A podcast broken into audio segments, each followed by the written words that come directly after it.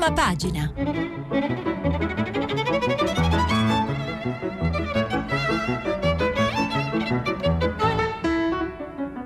Questa settimana i giornali sono letti e commentati da Federico Fubini, vice direttore del Corriere della Sera. Per intervenire telefonate al numero verde 800 050 333. SMS e WhatsApp anche vocali al numero 335 56 34 296. Buongiorno, oggi nei giornali in tutte le prime pagine c'è un ampio comparto di economia, soprattutto perché ieri è stato approvato il documento di economia e finanza, il documento programmatico che in base anche alle regole europee tutti i mesi di aprile tutti i governi europei sono tenuti ad approvare per dire quello che vogliono fare, non solo vogliono fare nell'anno in corso ma soprattutto nei 2 anni seguenti. Lo ha fatto anche il governo italiano, vediamo dai titoli delle prime pagine però che non è chiarissimo quali sono le intenzioni per la verità di questo governo. Vi vado a leggere i titoli, ovviamente non si parla solo di economia ma prevalentemente di economia oggi. Sia al DEF ma nel governo si litiga, titola grande il Corriere della Sera, il catenaccio, dunque il titolo subito sotto quello principale della prima pagina dice: Salvini e Di Maio, i vice premier, si scontrano con Tria, il ministro dell'economia, sulla flat tax, nel documento solo riferimenti generici. Il fondo affidato a Enrico Marro, che andremo a leggere tra poco, ha un titolo che dice già molto, si intitola Il quadro scomposto. Ci sono poi altri aspetti. Continua l'inchiesta del Corriere in 28 tappe ciascuna in un paese dell'Unione Europea. Questa volta Francesco Giambertone è andato in Croazia dove racconta patria e pallone. Dopo la finale del mondiale conquistato c'è una febbre di emancipazione sociale fra i bambini e fra i giovani in Croazia attraverso il calcio. Ancora un titolo in prima pagina che parla dei dazi di Trump. L'Italia, così come altri paesi europei, rischia di rimanere vittima di dazi per 11 miliardi di dollari su una serie di beni prodotti dall'Europa come ritorsione degli Stati Uniti per l'iniziativa presa dall'Unione Europea di contenimento sull'importazione di Boeing dopo l'incidente in Etiopia. Questo è il Corriere. Repubblica ha un titolo forte perché titola grande: le chiacchiere stanno a 0,2%. Cosa vuol dire questo? 0,2% è la previsione di crescita che il governo ha appena indicato nel documento di economia e finanza ieri. E Repubblica ci dice: il governo alza bandiera bianca sui conti e ammette che la crescita non c'è. Il Pil quasi a quota zero. Il ministro Tria gela Salvini sulla flat tax. Sapete che cos'è la flat tax? Dovrebbe essere una tassa con un'aliquota appunto piatta, uguale per tutti e bassa. Qui stiamo parlando dell'aliquota sull'imposta sulle persone fisiche, dunque sui lavoratori e sui pensionati. Ma Tria appunto gela Salvini. Il ministro avrebbe detto in una riunione: impossibile sostenerla senza aumentare l'IVA. Di Maio insiste: non faremo un favore ai ricchi, e il Fondo Monetario Internazionale ci dice che l'Italia è maglia nera dell'Europa. Il commento qui è affidato a Massimo Giannini che parla di DEF ma non come documento di economia e finanza bensì come dépliant di finanza elettorale, e così Massimo Giannini in prima pagina di Repubblica definisce il documento che il Consiglio dei Ministri ha varato ieri a centropagina il titolo principale che viene dall'estero oggi. Repubblica, ovviamente, che ha chiuso il giornale nella notte, parla di testa a testa fra Benny Gantz e Netanyahu per le elezioni in Israele. Adesso sappiamo che Netanyahu ha vinto, formerà il governo, il suo quarto mandato consecutivo di Bibi Netanyahu alla guida di Israele. Questa è la prima pagina di Repubblica. Il Sole 24 Ore ovviamente si dedica alla situazione economica e con un titolo tutt'altro che positivo, purtroppo per tutti noi, perché ci ricorda che il debito pubblico vola al 132,8%, sempre più in alto, non si arresta l'aumento continuo del debito. La crescita invece è ferma allo 0,1% e per quanto riguarda la flat tax, scrive grande Il Sole in prima pagina, solo parole. Il deficit verso quota 2,4%, per la tassa piatta sfumano le indicazioni sulle cifre che erano entrate nel Consiglio dei Ministri. Anche il Sole ci ricorda il monito del Fondo Monetario Internazionale. Trump accusa la UE, aiuta Airbus, il produttore europeo di aeroplani, e dunque rischi anche per il Made in Italy nel mirino elicotteri, motociclette, olio, vino e formaggi, prodotti ovviamente molto importanti per l'export italiano.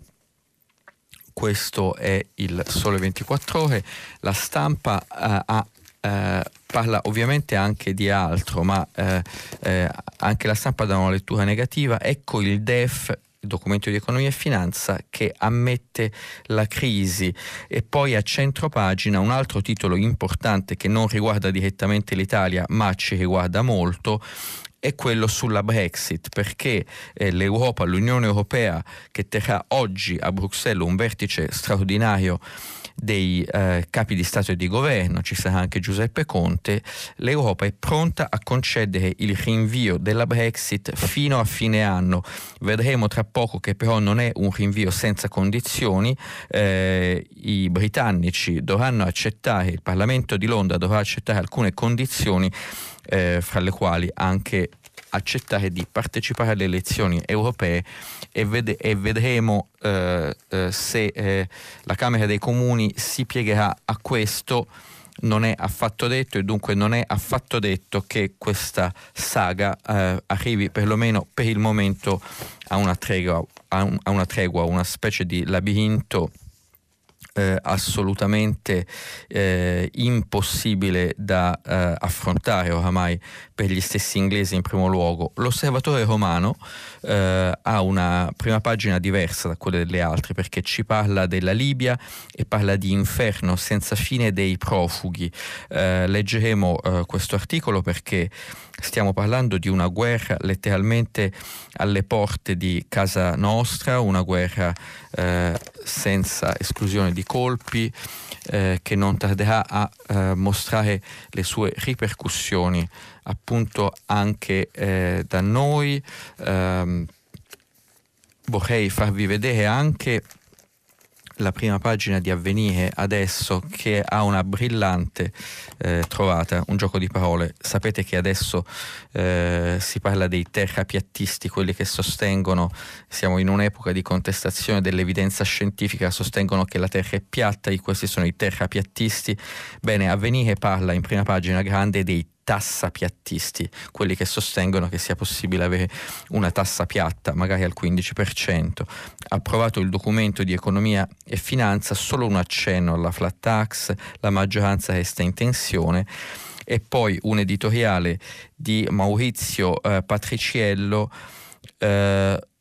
su qualcos'altro, qualcosa di del tutto diverso, un agguato di Camorra, lo ha ovviamente anche grande Il Mattino di Napoli in prima pagina, e Patriciello, cercherò, se ci sarà tempo, di leggervi dei passaggi, riflette su quello che è successo ancora una volta purtroppo ieri a Napoli. Il Foglio ha tanti titoli diversi, come di solito fa il Foglio in prima pagina. Ne vorrei sottolineare due. Uno di un articolo di Daniele Ranieri, si intitola l'ISIS o l'ISIS di nuovo. La guerra civile vicino a Tripoli offre allo Stato islamico la chance di un revival insperato in Libia. Questo è un altro aspetto naturalmente abbastanza preoccupante. Un secondo titolo: Zingaretti ai raggi X, un'inchiesta di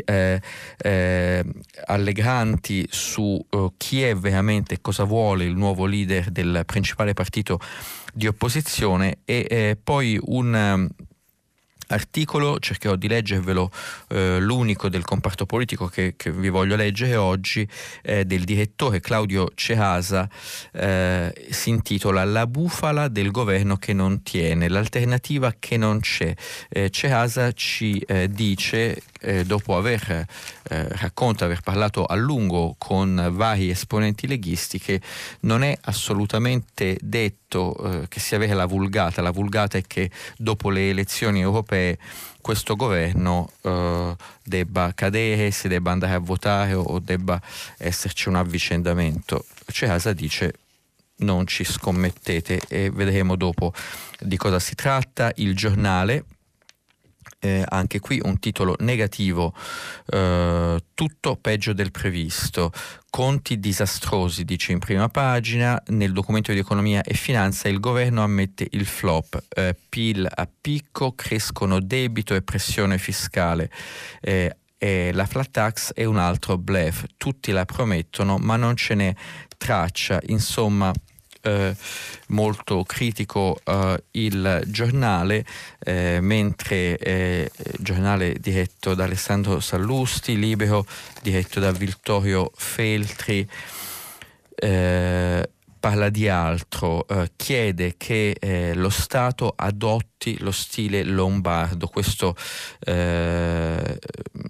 Libero sostiene che se l'esecutivo spendesse come Milano azzererebbe il debito in soli 33 anni. 33 anni non sono pochi, però probabilmente che ci vogliano 33 anni per ridurre il debito pubblico italiano temo non sia una stima sbagliata. Così si troverebbero i soldi per abbattere le tasse. È grande in prima pagina di Libero, ma anche di altri giornali, è presente la notizia del giocatore dell'Inter Candreva, che è venuto a sapere del caso della bambina di Minerbe in provincia di Verona, i cui genitori non riuscivano a pagare la retta per la mensa scolastica, e a scuola le veniva dato solo scatolette di tonno e cracker. Candreva ha chiamato il sindaco, si è offerto di pagare per tutti i bambini che sono in ritardo con il pagamento della retta per la mensa scolastica. È un titolo che colpisce molto, e è anche una notizia che fa molto pensare, perché mi chiedo quante Minerbe ci siano in Italia, e non si può ovviamente sempre fare affidamento sulla beneficenza di un benemerita di un calciatore della Serie A. Forse ci vorrebbe qualcos'altro e qualcosa di più. Il commento di Vittorio Feltri in prima pagina di Libero: se Salvini molla il Movimento 5 Stelle, sostiene Feltri in prima pagina, questo è il titolo, è pronto o sarebbe pronto a suo avviso un governo fra 5 Stelle e Partito Democratico. Il Manifesto, anche il Manifesto ha un gioco di parole, Tria e molla, è un gioco di parole sul fatto che il ministro dell'economia continua a cercare di arginare le pressanti richieste dei due principali azionisti del governo. Rappresenta un principio di realtà che non sempre si impone. Tria e molla, appunto. Massimo Villone ha un commento che legge in chiave regionale il dibattito sulla flat tax, perché sostiene Massimo Villone, prima pagina del Manifesto, la tassa piatta è un abito su misura per il ricco nord dell'Italia. Salvini cortesemente ci informa che la flat tax è rivoluzionaria, scrive Villone, l'avevamo sospettato, ma nel bene o nel male, come dicono i dizionari della storia, il concetto di rivoluzione è suscettibile di letture contrapposte, e qui c'è appunto un sospetto di trasferimento di risorse da sud a nord. Sicuramente è l'argomento forte di un quotidiano che debutta oggi, si chiama Il Quotidiano del Sud, l'altra voce dell'Italia si autodefinisce, e il titolo grande del Quotidiano del Sud al suo primo giorno di pubblicazione è Scippo al Sud, operazione verità, spesa pubblica, documento shock, ci informa il Quotidiano del Sud, così il Nord toglie al Mezzogiorno 61 miliardi l'anno. L'articolo è del direttore Roberto Napoletano. Roberto Napoletano, ve lo ricorderete, è stato direttore del Messaggero, è stato anche direttore per molti anni del Sole 24 Ore. Per la verità, la sua direzione, il suo passaggio al Sole 24 Ore ha lasciato una scia giudiziaria controversa, perché proprio mi pare lo scorso novembre si sono chiuse le indagini e adesso si avvierà, credo, il processo a carico di Napoletano ed altri per false comunicazioni sociali nell'ambito appunto dell'inchiesta sui conti del gruppo editoriale Sole 24 Ore. Secondo il pubblico ministero, Napoletano avrebbe diffuso notizie false sull'andamento dei ricavi, così alterando il titolo. Naturalmente per lui, come per tutti, deve valere la presunzione di innocenza, e nel frattempo Napoletano si lancia in questa nuova avventura editoriale che parte con questo titolo, Scippo al Sud. Ma andiamo a leggere un po' che cosa sta succedendo nell'economia italiana, perché riguarda tutti noi e ci riguarda in maniera sempre più importante. Allora, io vi vorrei leggere un po' del fondo di Enrico Marro, perché fa un punto completo ed equilibrato, a mio avviso, sul Corriere, di quello che sta succedendo. Con il documento di economia e finanza, scrive il collega, il governo dovrebbe fornire un quadro di riferimento sulla situazione economica e dei conti pubblici e indicare il piano per la manovra di bilancio che verrà varata ad ottobre. Ciò premesso, non c'è da farsi grandi illusioni, scrive il collega, l'affidabilità del governo Conte nel rappresentare la situazione economica è già stata compromessa dalla nota di aggiornamento del precedente documento di economia e finanza, che non ha retto alla prova dei fatti. In quel documento, lo scorso settembre, veniva indicata una crescita dell'1,5% del PIL.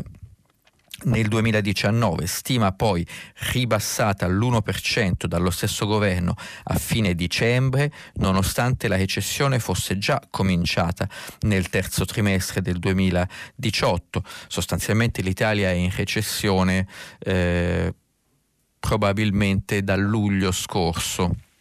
E adesso siamo in aprile, dunque stiamo parlando di 9-10 mesi di recessione.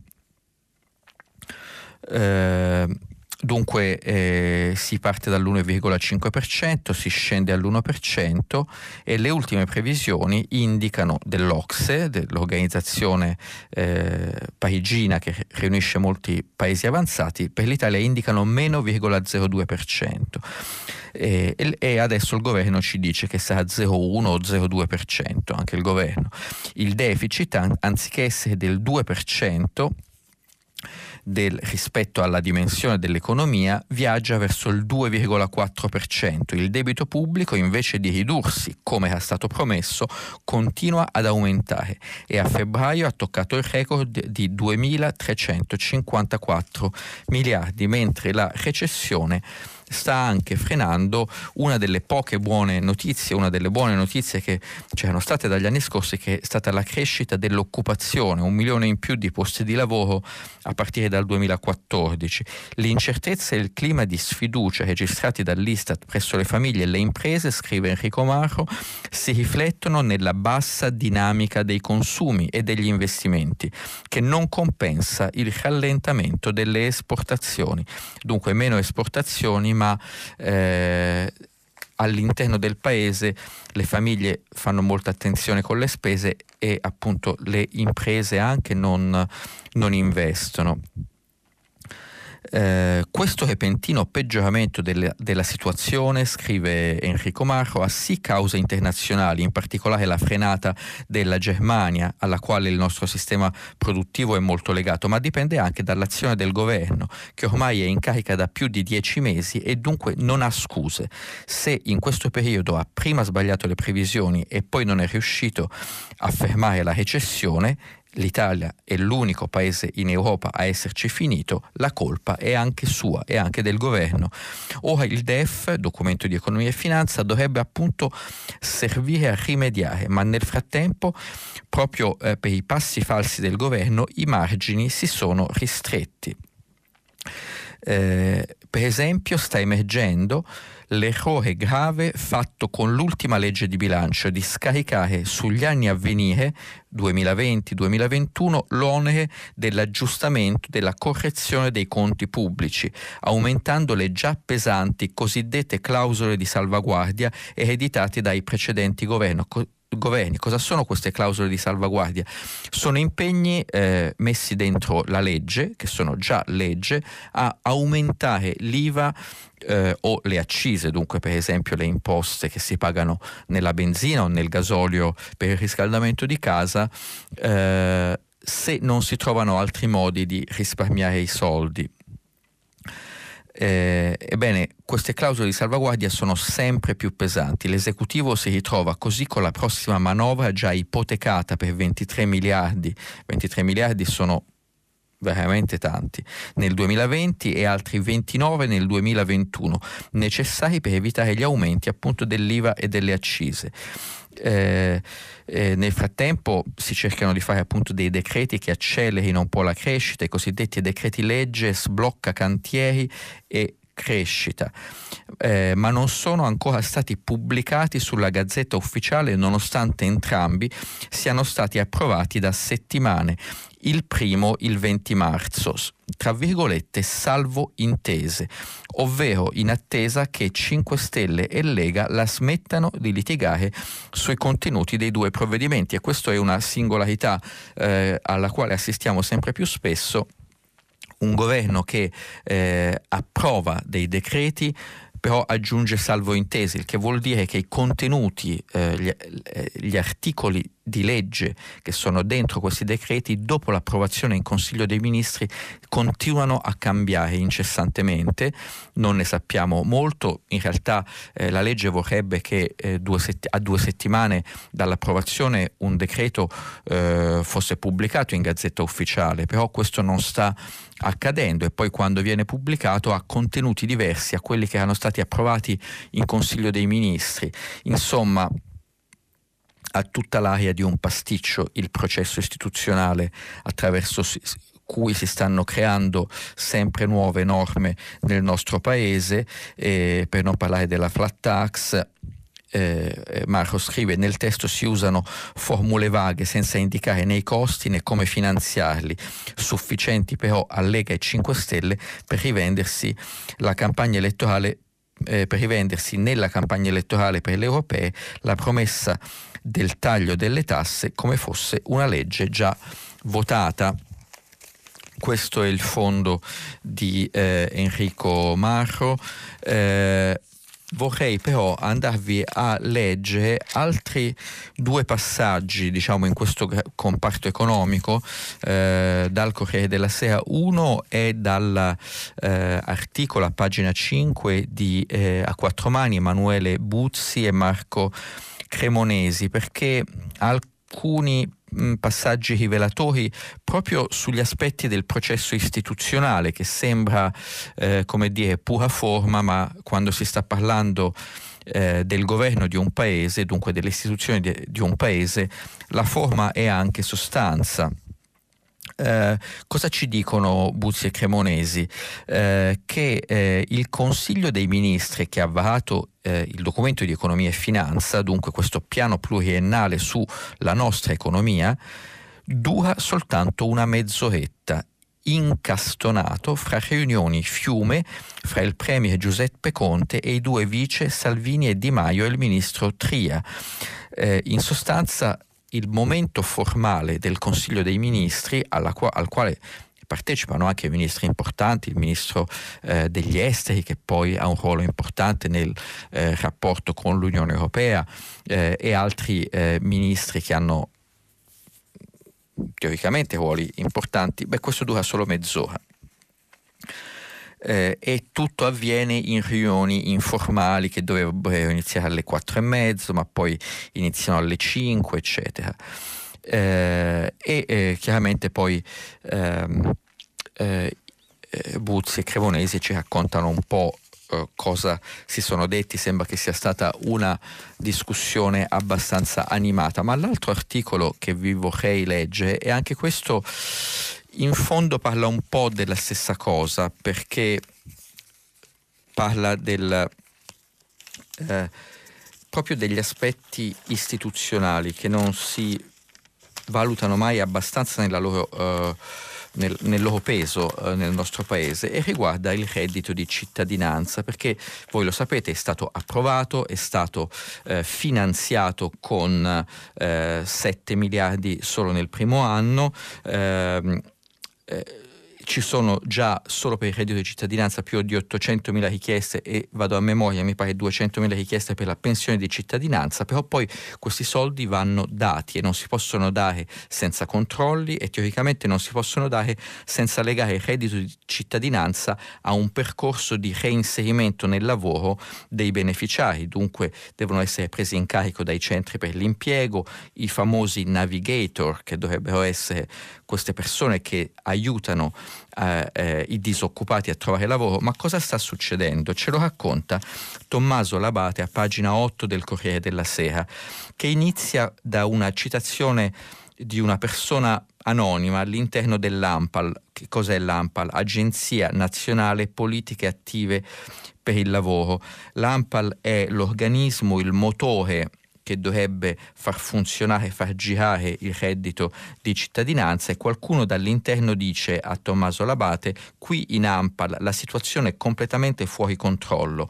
A pochi giorni dall'erogazione del reddito, teoricamente nessuno ha ancora avuto il reddito in Italia, ma inizialmente si era detto dal 1 aprile, adesso si sta dicendo entro aprile.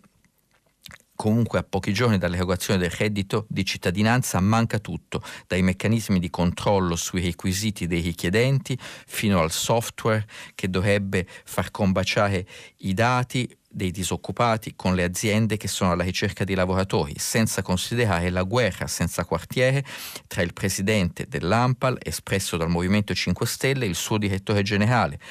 È un disastro, dice questa voce dall'interno, finiremo per erogare il reddito senza aver fatto i dovuti controlli e con funzionari che dovranno prendersi la responsabilità di firmare, correndo anche dei rischi. Tommaso Labate ci dice: la macchina burocratica si trova a un punto morto e non si sa come andare avanti. Cosa sta succedendo? Manca il software che metta in relazione i disoccupati con le aziende, manca un pezzo della norma che serve a far funzionare il reddito di cittadinanza, una norma che permetta all'ANPAL di acquisire il programma informatico. Questa norma dovrebbe entrare nello sblocca cantieri, che è uno di quei decreti approvati salvo intese che però poi si sono persi nel fiume carsico dell'amministrazione. E poi c'è il tema dei navigator, i famosi navigator, ve li ricordate? Prima dovevano essere 10.000, poi adesso sono 3.000 persone da assumere per aiutare i disoccupati a navigare nel mondo delle imprese e trovare lavoro. Però c'è un inghippo, il decretone cosiddetto, che contiene i provvedimenti che finanzia il reddito di cittadinanza e quota 100, la pensione anticipata sostanzialmente, parla dei navigator, però con un dettaglio un po' a sorpresa, articolo 12,3, questi navigator, si capisce che questi navigator non potranno lavorare con i disoccupati, con i percettori del reddito di cittadinanza, perché questo potranno solo svolgere azioni di assistenza tecnica alle regioni e alle province autonome. In sostanza, in Italia le attribuzioni di collocamento, di ricerca dei posti di lavoro sono date alle regioni e alle province autonome. Dunque i navigator che dipendono dal centro potranno in qualche modo fare assistenza ai centri per l'impiego, ma non ai disoccupati. Non è chiaro come possano aiutare i disoccupati se non possono lavorare con loro, ma si stanno assumendo 3.000 persone in queste condizioni. E poi c'è un altro problema, poiché non c'è stato tempo e modo di fare i controlli se i richiedenti hanno effettivamente diritto al reddito di cittadinanza, il sussidio, ci informa Tommaso Labate, partirà comunque e sarà attivato sulle card, le carte plastificate, tra virgolette salvo verifica, cioè abbiamo i decreti approvati salvo intese e il reddito di cittadinanza erogato agli italiani salvo verifica, e poi se uno si scopre che uno non aveva diritto teoricamente lo si richiede indietro. Il rischio, scrive l'Abate, è che di fronte alla Corte dei Conti ogni funzionario che firma il pagamento del sussidio possa essere chiamato a essere responsabile in solido per ogni sussidio che non supera la verifica, dunque un rischio alto, e c'è la possibilità che questi funzionari alla fine si rifiutino di firmare il versamento del reddito di cittadinanza. Non vi sfuggirà che c'è una corsa contro il tempo, perché soprattutto il Movimento 5 Stelle vuole che il reddito di cittadinanza sia erogato prima delle elezioni europee. Dal Sole 24 Ore ci sono tanti spunti, vorrei leggervi un passaggio che riguarda le azioni del Presidente degli Stati Uniti contro l'Unione Europea, aiuta Airbus, pronti dazi per 11 miliardi, nel mirino anche elicotteri, motociclette, formaggi, vino e olio. Dunque dopo la Brexit si presentano nuovi rischi anche per prodotti italiani come il prosecco, il formaggio pecorino e l'olio made in Italy, che hanno negli Stati Uniti un mercato molto importante. Allora, questo era l'ampio comparto economico e mi scuso se oggi mi sono dilungato su questa parte, però adesso vorrei andare un attimo al comparto esteri, perché l'Osservatore Romano ci informa di quello che sta succedendo ai profughi imprigionati in Libia. Sapete che l'attraversamento oggi è molto più difficile e l'Osservatore Romano, il quotidiano Vaticano, scrive: un appello drammatico a lasciar fuggire i civili, vittime inermi della guerra, e a vigilare il più possibile sui luoghi dove vengono tenuti i profughi presenti in Libia, dove le condizioni di vita erano già inaccettabili prima dell'escalation militare in corso. Mentre la diplomazia è al lavoro per cercare di frenare la caduta in uno scenario di guerra dagli esiti imprevedibili, la preoccupazione degli operatori umanitari attivi nel paese è tutta rivolta a quanti sono in condizioni di estremo bisogno. Si parla di migliaia di persone sfollate a causa dei combattimenti, per non parlare dei detenuti nelle carceri libiche, spesso profughi che sono in viaggio dall'Africa subsahariana, detenuti e bloccati senza acqua né cibo in condizioni inumani. La fonte è la vice direttrice per il Medio Oriente e l'Africa del Nord di Amnesty International, Magdalena Mughabi, e anche l'ONU sta seguendo con molta attenzione quanto accade in Libia in questo momento. Ci sono altre notizie ovviamente dall'estero che ci riguardano fortemente. Una la riferisce Antonello Guerrera su Repubblica e riguarda la Brexit. Si è arrivati provvisoriamente, come sempre tutto con la Brexit, a un punto di svolta, perché è emerso ieri e dovrebbe essere confermato oggi un accordo fra gli altri 27 governi europei per concedere un allungamento dei tempi dell'uscita. Ve lo ricorderete, teoricamente la Gran Bretagna doveva uscire dall'Unione Europea il 29 marzo, 2 anni dopo aver fatto la richiesta di uscita. Non c'è stato accordo, non sanno come farlo, hanno rifiutato tutte le possibili alternative. La Camera dei Comuni ha votato decine di volte no a scenari diversi. Adesso la Gran Bretagna chiede un altro rinvio fino al 30 giugno.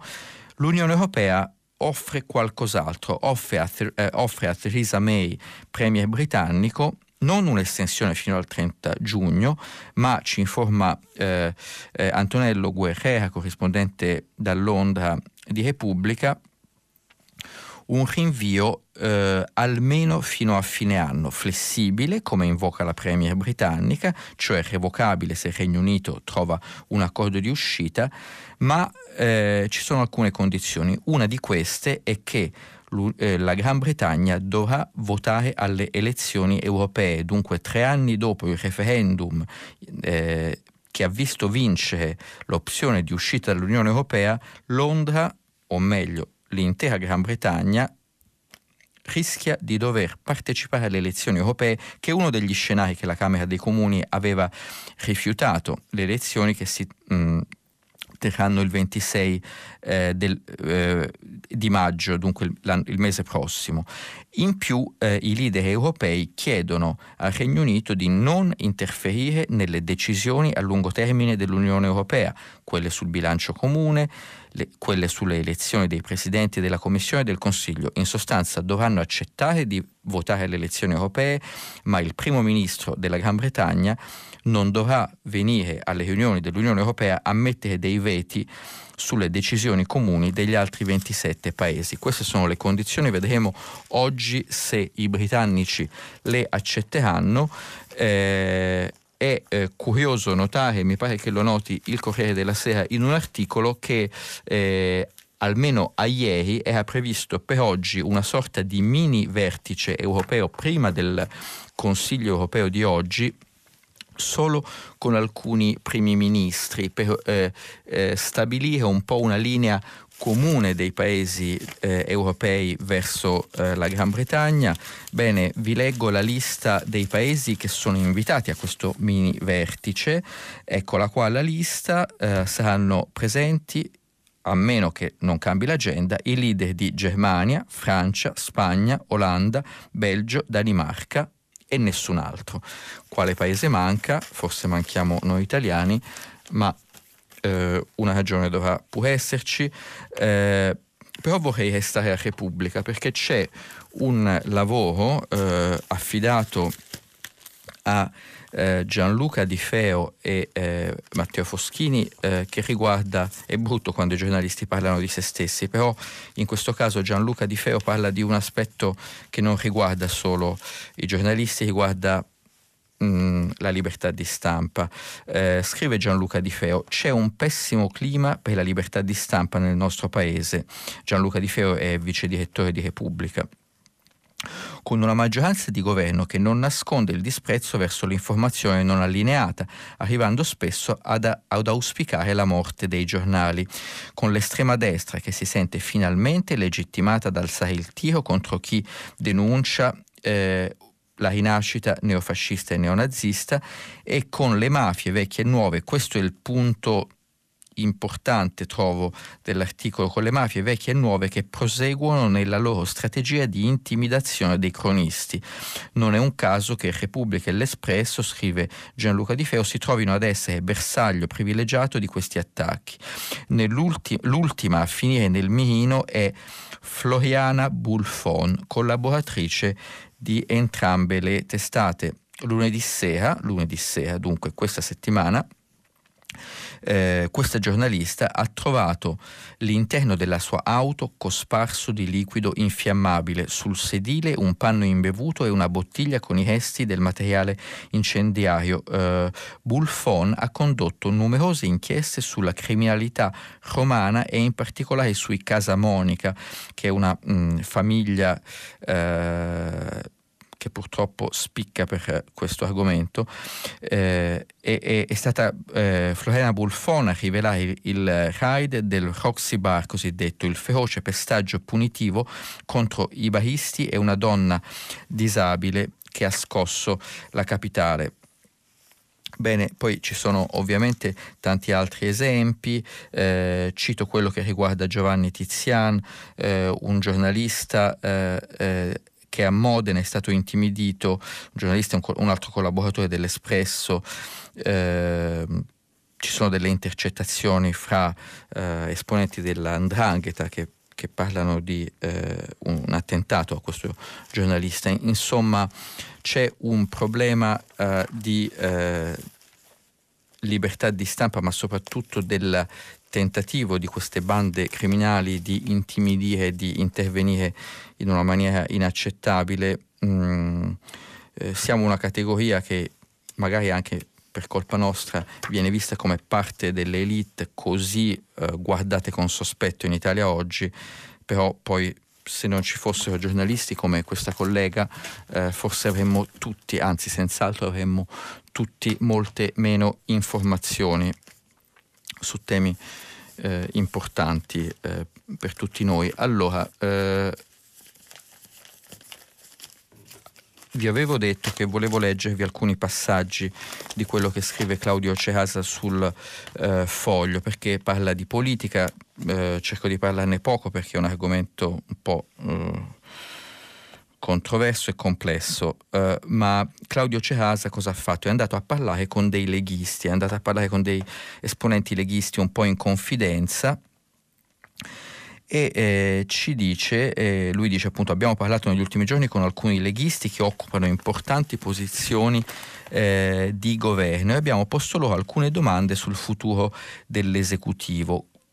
La sostanza, ci dice Cerasa, è questo: i due vice premier hanno ancora un rapporto ottimo e si intendono quasi su tutto. Il problema non è rappresentato dal loro rapporto, ma da ciò che succede mano a mano che ci si allontana ai livelli inferiori del governo. Ma il cuore della questione è che non c'è tutta questa fretta di smettere di lavorare insieme fra Lega e 5 Stelle, anche perché, dice Cerasa, Salvini teme che una nuova alleanza con Forza Italia gli farebbe perdere voti proprio a favore dei 5 Stelle.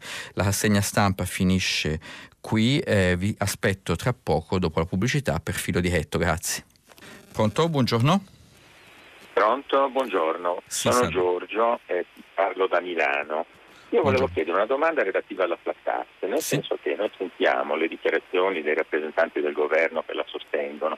Anche ieri sera c'è stato in uno dei talk show vari televisivi un'affermazione di questo tipo, che l'applicazione della flat tax o comunque l'abbassamento drastico delle tasse sia seguito quasi miracolosamente da uno stato di benessere quasi immediato e comunque di un certo respiro, come aumento del Pil e benessere generale. Io invece ho letto delle cose contrastanti, basate però sui fatti, sui dati precedenti, a partire da un grande esempio di economia del passato che erano le Reaganomics, dove in seguito all'abbassamento drastico delle tasse e a un peggioramento successivo, graduale nel tempo, dei bilanci, delle entrate, della possibilità di fornire servizi, eccetera, ha fatto seguito a un aumento delle tasse più drastico rispetto a prima. Ma questo non è l'unico esempio. Chiedo a lei qual è la verità, perché noi a chi dobbiamo dar retta? alle ricerche di alcuni giornalisti economici che leggono i fatti e i dati o alle dichiarazioni del governo, sospettando spesso di essere preda di fake news. Grazie, buongiorno. Grazie, allora io intanto la ringrazio perché lei mi prende così sul serio e pensa che io abbia una verità o la verità, non ce l'ho la verità. Cerchiamo di vedere insieme un po' com'è la situazione, però no, detto che non c'è la verità, credo che dobbiamo essere molto concreti e guardare la situazione che è la nostra, la situazione del nostro paese, e la situazione del nostro paese è di grandissima difficoltà sul piano della finanza pubblica. Non voglio neanche entrare nel merito se la flat tax è buona o non è buona, però le do alcune grandezze che sono fatti, ok? Allora, le entrate fiscali in Italia sono circa 450 miliardi l'anno. Con questi 450 miliardi l'anno si pagano cose come le pensioni, parte delle pensioni, parte sono contributi, ma parte è versato pagato dalla fiscalità, la sanità, la scuola, la difesa, la ricerca, l'università, le funzioni dello Stato, che sono i servizi che parte del trasporto pubblico, perché ovviamente quando saliamo sul tram o in metropolitana e paghiamo 1,50 €, non è che il costo sia 1,50 €, il costo sono 3 €, sono 4,50 €, 5 €. Parte di questo costo è pagato dalla fiscalità, dalle tasse che si versano, parte di quei 450 miliardi. Di questi 450 miliardi, oltre 170 miliardi, dunque oltre il 35%, sono versati dall'IRPEF, l'imposta sulle persone fisiche, l'imposta sui redditi suoi, miei, dei lavoratori e dei pensionati. Allora, se uno interviene, e diciamo il grosso, ci sono tanti problemi, l'evasione, lo sappiamo, però il grosso di questi 170 miliardi, che sono il grosso delle entrate fiscali, da chi viene? Viene dalle persone che denunciano redditi fra i 26.000 e diciamo i 100.000 €. Questo è il cuore dello Stato. Le entrate fiscali di queste persone sono la ragione per cui lo Stato italiano continua a funzionare. Senza non funzionerebbe più niente. E il prelievo medio per queste persone ovviamente dipende, ci sono varie aliquote, si arriva fino al 43%, lo sappiamo, però diciamo probabilmente c'è un prelievo medio intorno al 25-30%, andrebbe stimato, ma questo è l'ordine di grandezza di IRPEF. Se noi portiamo al 15% piatto, come viene proposto, questa tassa, il costo sono decine di miliardi di euro. Mi sembra che Tria avesse spiegato 30, 40, 50 miliardi. Ora, pensare di poter far funzionare queste funzioni di governo con 30, 40, 50 miliardi in meno, non lo so. Voglio tenermi ai fatti. L'altra cosa che noto è che ci sono sì paesi che hanno la cosiddetta flat tax, la tassa piatta, ma non c'è un solo paese avanzato al mondo, non c'è una sola economia matura al mondo che abbia la tassa piatta, con l'eccezione della Groenlandia, dove la tassa piatta è tra, mi pare, il 40 e il 46%, non bassissima. Poi per il resto sono tutte economie emergenti, Kazakhstan, che peraltro ha le entrate petrolifere, l'Ungheria è un caso interessante, ha la tassa piatta, l'Estonia, che si è sviluppata rapidamente, sta rapidamente diventando un'economia avanzata, ha rinunciato alla tassa piatta che ha avuto per tanti anni, ma appunto stiamo parlando di economie che hanno una struttura di costi molto molto più bassa e un costo di welfare molto più basso, meno pensionati. Noi abbiamo un forte costo delle pensioni. L'Ungheria, che spesso alcuni additano per altre cose a modello, ha la tassa piatta, ma ha anche un'IVA al 30%. Noi non possiamo dire vogliamo la tassa piatta e non vogliamo toccare l'IVA. Da qualche parte le risorse servono, ecco. Poi chiaramente ciascuno ha la sua valutazione e ci sarebbero tante altre cose da dire, però qualche fatto ho cercato di darglielo. Pronto? Pronto, buongiorno, sono Luzzara, sono Giuditta e telefono da Milano. Salve. Volevo riferirmi all'allarme ONU sui migranti in Libia. Dunque, da un articolo del manifesto di ieri risulta che da almeno 2 giorni non mangiano e i magazzini che dovrebbero contenere le scorte di cibo sono vuote.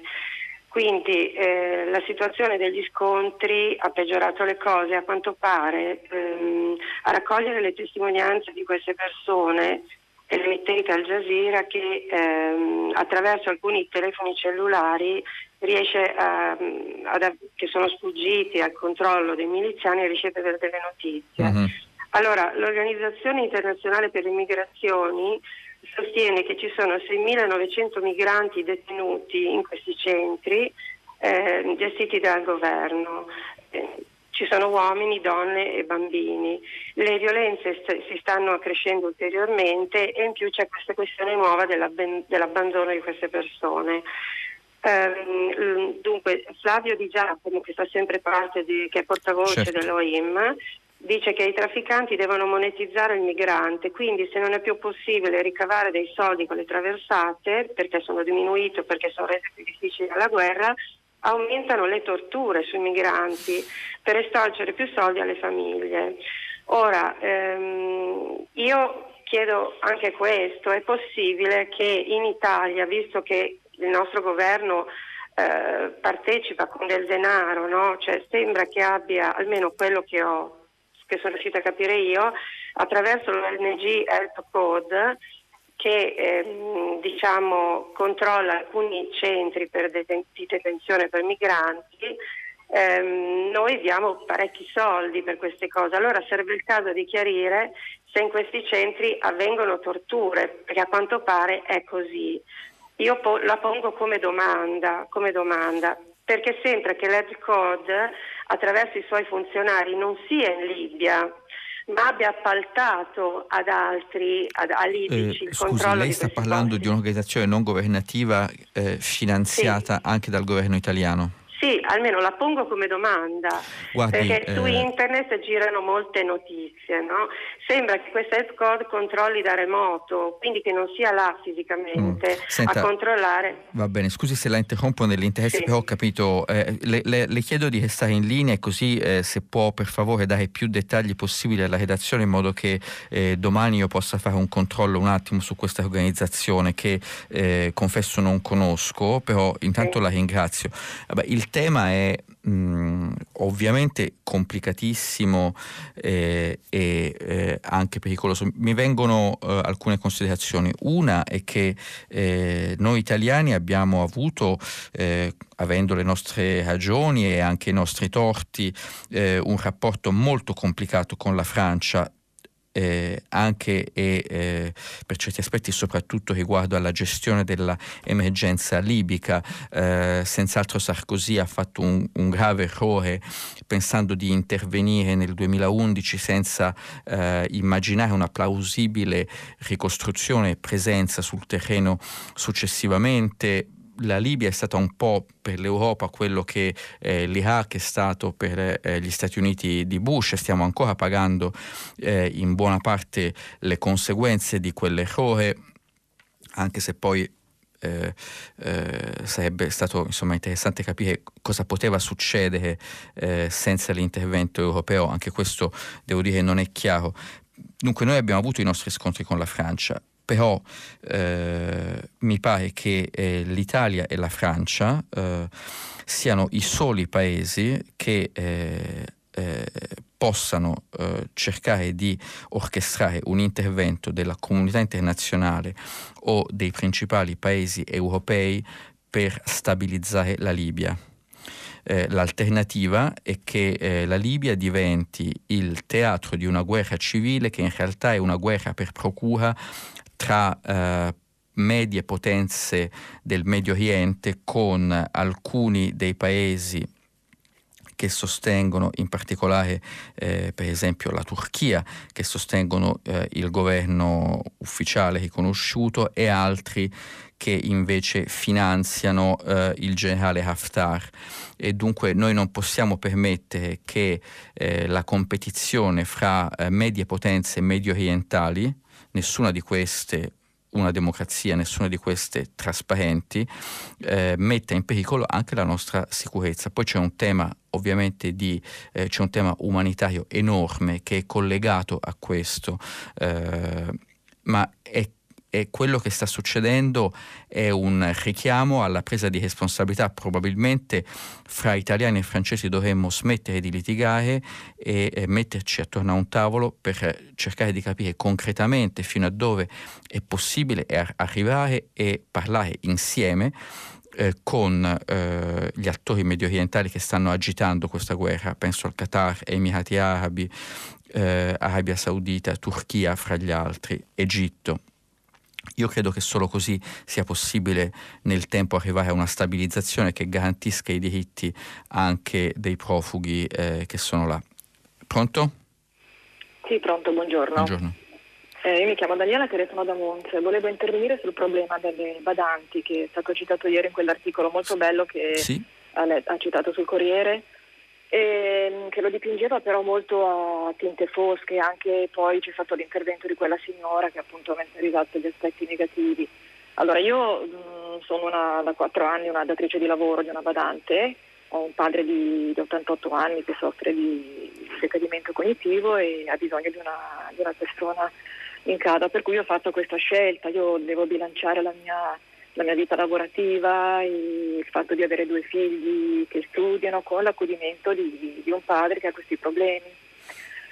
Naturalmente intanto l'ho assunta in regola con tutti i benefici di legge, quindi dei contributi alla 13ª, le ferie pagate, eccetera. E quindi non tutte le badanti sono in una situazione di sfruttamento totale. E poi volevo anche, sicuramente l'argomento è molto grande, infatti ho avuto modo in questi 4 anni anche di conoscere questo mondo un po' parallelo, un po' sommerso delle badanti, che sono una vera e propria comunità parallela nei paesi in cui vivono. Certo. E poi volevo dire un'altra cosa, non è vero che siano pagate poco in realtà, perché faccio un esempio, io retribuisco questa signora 1.100 euro netti al mese, che praticamente sono 100% suo risparmio netto, perché di fatto, non avendo spese di vitto, di alloggio, di utenza e di qualunque altra cosa, sono soldi che lei manda praticamente integralmente a casa in Moldavia, dove, come diceva lei, gli stipendi sono di 200-300 euro al mese, dove le pensioni sono di 100 euro, anche di 60 euro al mese. Quindi lei con queste rimesse praticamente mantiene, o comunque dà la possibilità ai suoi figli e ai suoi nipoti magari di aspirare a una vita migliore, di poter studiare. Ci sono un po' tutti questi elementi da considerare, ecco. Certo, come tutte le cose, no, non è il fenomeno della migrazione da est verso ovest è uno dei grandi in Europa, è uno dei grandi fenomeni dell'Unione Europea della nostra epoca, di cui si parla troppo poco. Personalmente ci ho lavorato molto, sia sul Corriere della Sera sia in un libro che è in uscita in questi giorni. Mi sono andato a vedere un po' di cifre.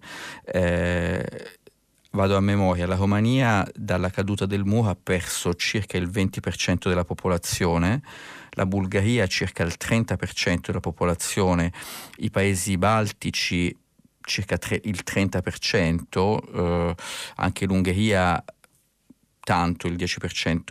Ovviamente c'è una grandissima voglia dei giovani, soprattutto delle persone più ambiziose, più dinamiche, di andare a prendere i redditi dell'Ovest, anche perché non c'è niente che possa impedirglielo, né da un punto di vista giuridico né da un punto di vista delle infrastrutture. Lei pensi che andare dall'Ungheria alla Germania è semplicemente una mezza giornata in treno o in automobile, dunque è la cosa più semplice, e oggi ci si può inserire nelle economie da est a ovest o anche da sud a nord, dunque dall'Italia alla Germania o alla Scandinavia o all'Inghilterra, con grandissima facilità. E in alcuni dei posti di lavoro, per esempio nell'assistenza domestica, questo è uno, ma anche nel consegna delle pizze a domicilio e tanti altri lavori di questo tipo che oggi si trovano con le piattaforme. Pensi, basta avere una bicicletta, ti danno uno smartphone e puoi consegnare le pizze in una città che non conosci semplicemente con il navigatore che uno ha sullo smartphone. È così facile.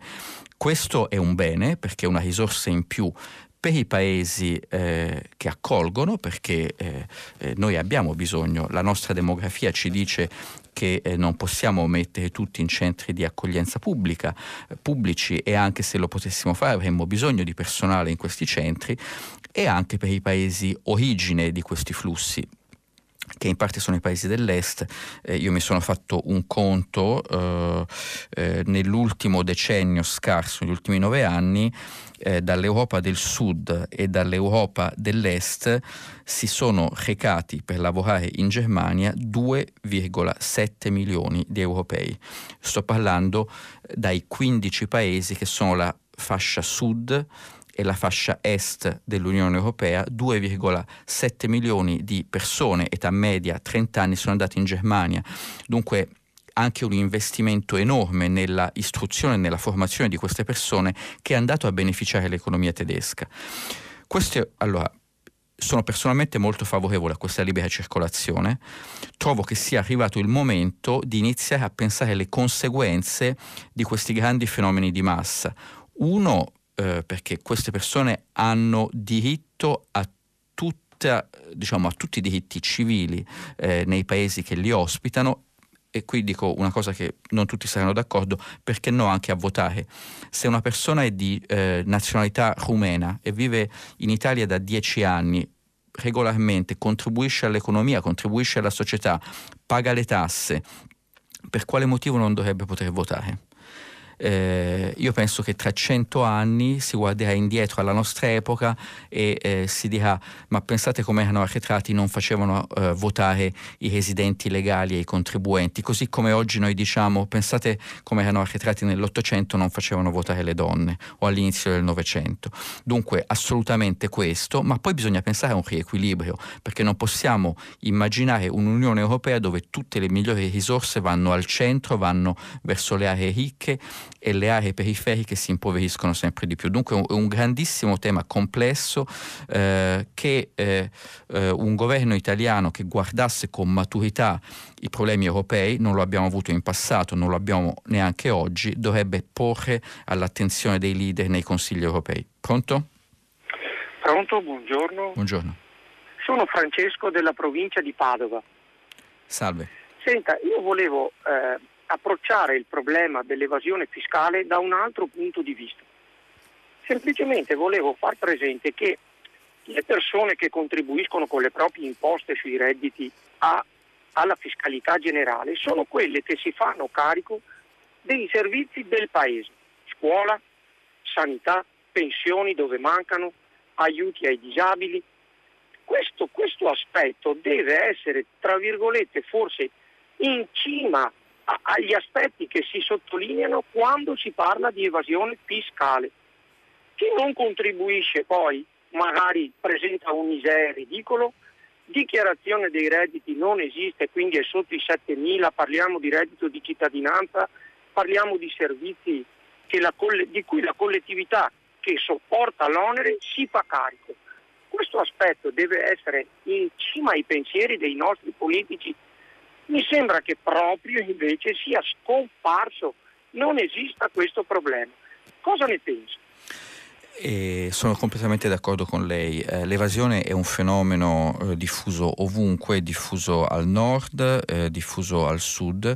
Le faccio l'esperienza. Recentemente sono stato in un comune, le racconto una mia esperienza. Sono stato in un comune in una provincia campana. Ora non voglio offendere nessuno in particolare, dunque non farò il nome di questo comune. È un comune con circa 20.000 adulti in età di lavoro. Dunque stiamo parlando di persone tra i 15 e i 65 anni, inclusi gli studenti, le casalinghe, no, dunque non tutti i lavoratori. Bene, è un comune dove gli iscritti al centro per l'impiego sono 9.370. Praticamente metà delle persone adulte è iscritta al centro per l'impiego in quanto formalmente disoccupato e potenzialmente aspirante al reddito di cittadinanza. Dunque sarebbe un tasso di disoccupazione astronomico, ok? Astronomico. Allora, è possibile, uno si aspetta che una condizione sociale del genere la gente muoia per strada di fame come a Calcutta. Però poi se uno va la mattina presto, questo è un comune dove c'è molto caporalato, ok? In mezzo alla campagna, frutta. Se uno va la mattina presto a vedere chi si ritrova alla stazione degli autobus per andare nei campi a guadagnare 40 euro al giorno, uno si aspetterebbe che, visto tutti questi disoccupati, sia pieno di italiani, invece è pieno di persone, però sono tutti ucraini, bulgari, rumeni, non c'è un solo italiano. Allora vuol dire che evidentemente l'intensità del lavoro nero è enorme. Ci sono tante cose che si possono fare sulla evasione fiscale che non abbiamo fatto. Usare molto di più l'opponibilità delle fatture, gli strumenti digitali, una centrale digitale attraverso cui passa tutta la fatturazione IVA, non solo fra le aziende pubbliche tra le aziende private e lo Stato, come avviene oggi, ma anche fra privati. Sono cose che si possono fare, le ha fatte il Portogallo facendo emergere una enorme quantità di evasione fiscale. L'ex ministro delle finanze Vincenzo Visco non è mai stata una figura molto popolare proprio per la sua lotta all'evasione, ma ha tutta una serie di proposte interessanti che sono state adottate persino dai portoghesi. Non c'è ragione per cui non le adottiamo noi. Una cosa che potrebbe essere utile sarebbe cercare di dare una trasparenza agli italiani sull'uso delle loro tasse. Dunque far vedere che, per esempio, il gettito di una certa tassa va a far funzionare un certo servizio, per esempio l'istruzione, anche se poi sappiamo che tutto viene messo in un calderone, però per far capire agli italiani a cosa servono le tasse, dunque cosa si sta levando loro quando si evadono le tasse. Pronto? C'è un'altra domanda? Pronto? Sì, buongiorno. Mi chiamo Giovanna e telefono da Roma. Le chiedo scusa, io non ho capito bene, con la flat tax, che sarebbe un vantaggio, però se ho capito bene tolgono anche le detrazioni. Ora, togliere le detrazioni colpisce in maniera particolare gli anziani e i malati, perché spesso quando fissano un appuntamento per una mammografia o per una risonanza magnetica a distanza di mesi, la persona interessata, che non può aspettare, se la paga, sapendo che peraltro poi la potrà mettere in detrazione, perlomeno in parte ne verrà restituita. Non solo, ma ci sono anche dei medicinali speciali, specie per casi gravi, che le ASL non passano e che costano cari, e anche quelli vanno in detrazione. Come va in detrazione i versamenti fatti all'INPS per le varie badanti? La detrazione sanitaria è il 19% sull'imponibile, giusto? Questo di cui lei sta parlando. Scusi, non ho capito. Queste detrazioni per spese sanitarie sono 19% sull'imponibile, credo. Io quando vado a fare la dichiarazione dei redditi, perché la faccio, ho una serie di cose che posso portare in detrazione e riducono un pochettino l'aliquota di tasse che pago. Allora vorrei sapere se con la flat tax, che è un vantaggio chiaro, però mi tolgono le detrazioni, perché a quel punto il vantaggio è meno chiaro. Allora lei ha messo il dito sulla piaga, perché si finanzia la flat tax con le detrazioni mi sembra un po' non sommare ma sottrarre mele e pere. Perché le dico questo? Le ho fatto vedere quali sono i numeri potenziali del costo di una flat tax fatta, poi manca qualunque tipo di dettaglio, e dalle mie informazioni, giornalistiche, parlando con le fonti, gli uffici del governo che dovrebbero fare i calcoli non sono neanche ad oggi stati interrogati. Dunque non c'è nessuna stima, nessun calcolo che sia basato su dati minimamente ufficiali. Sono per adesso, scusi, parole. Okay.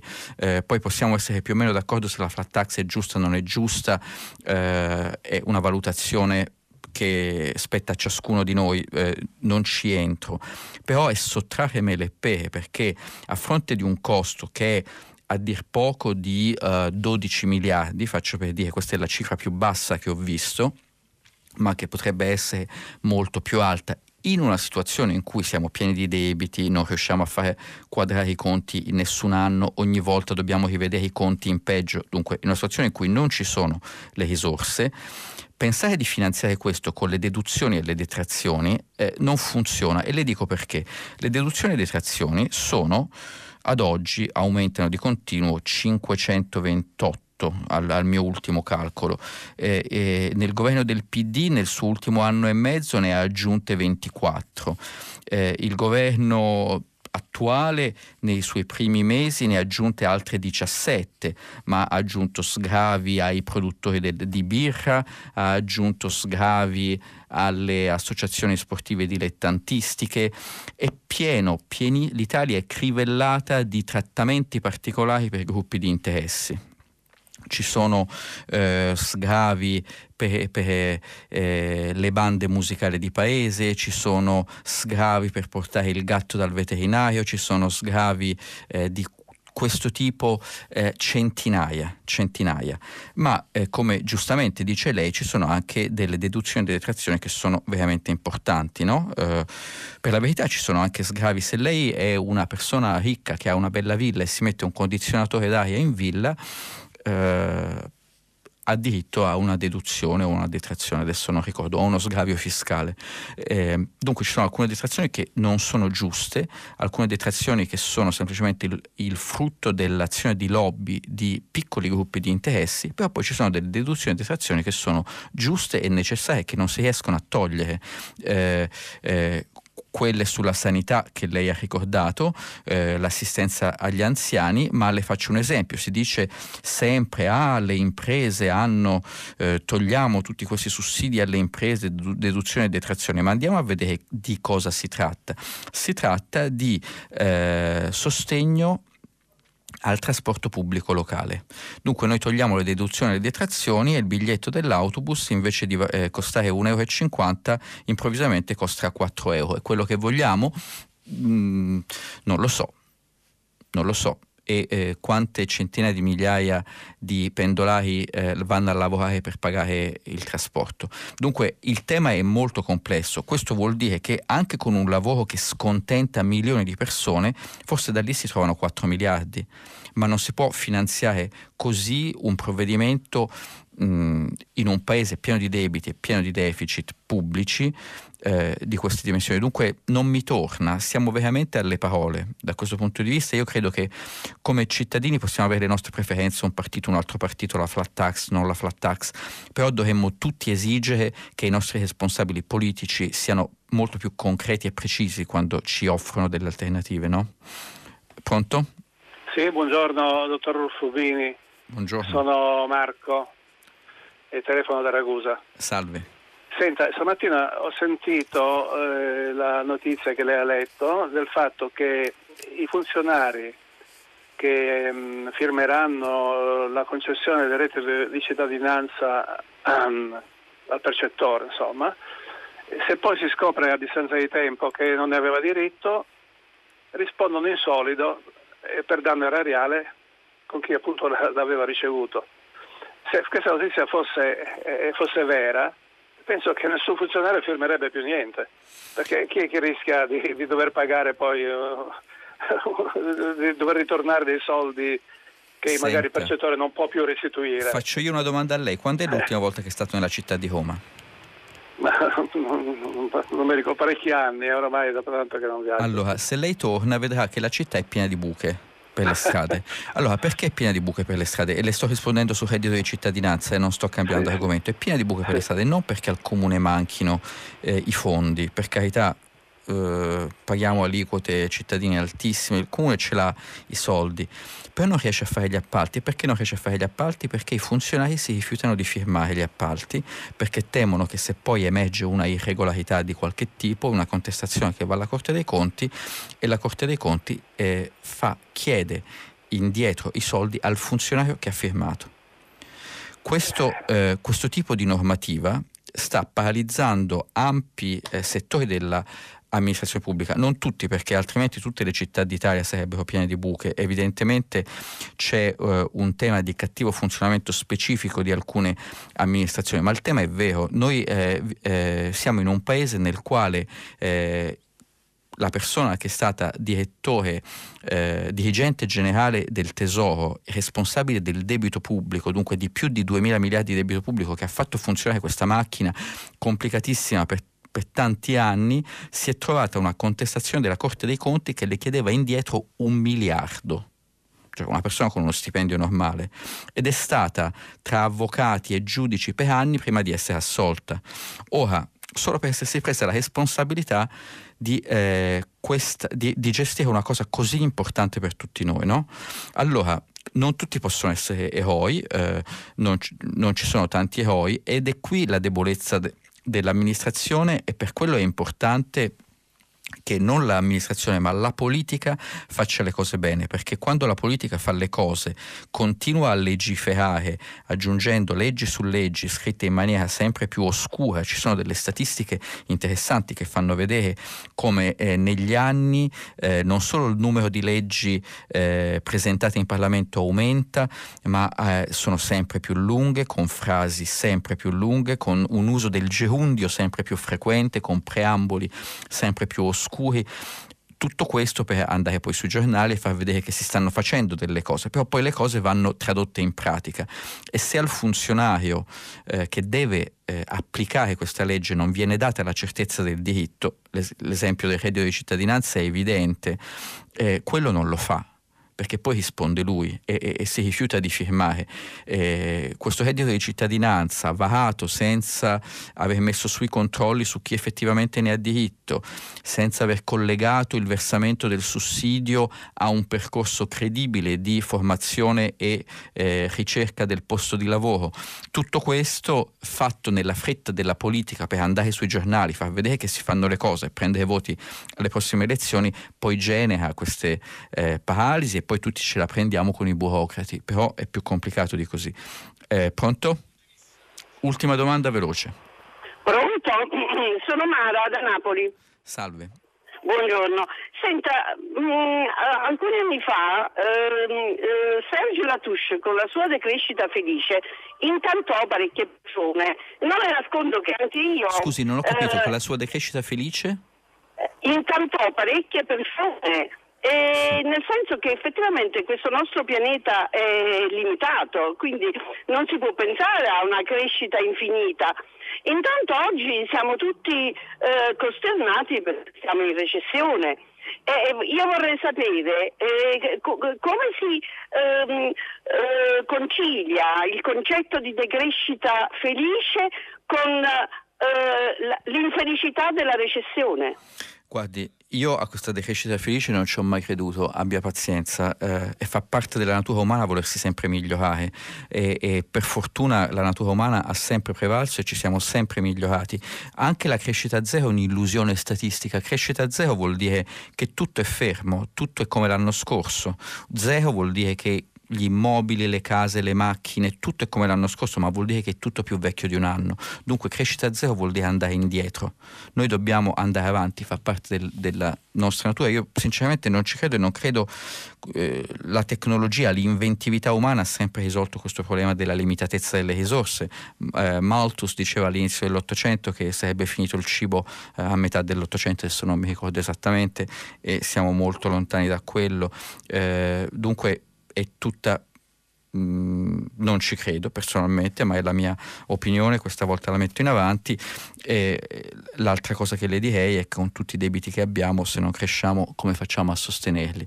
Detto questo, oggi ci fermiamo qua, dopo le notizie del GR seguirà pagina 3 e alle 10 Tutta la città ne parla, che approfondirà un tema scelto fra le vostre telefonate. Io vi ringrazio e ci risentiamo domani mattina.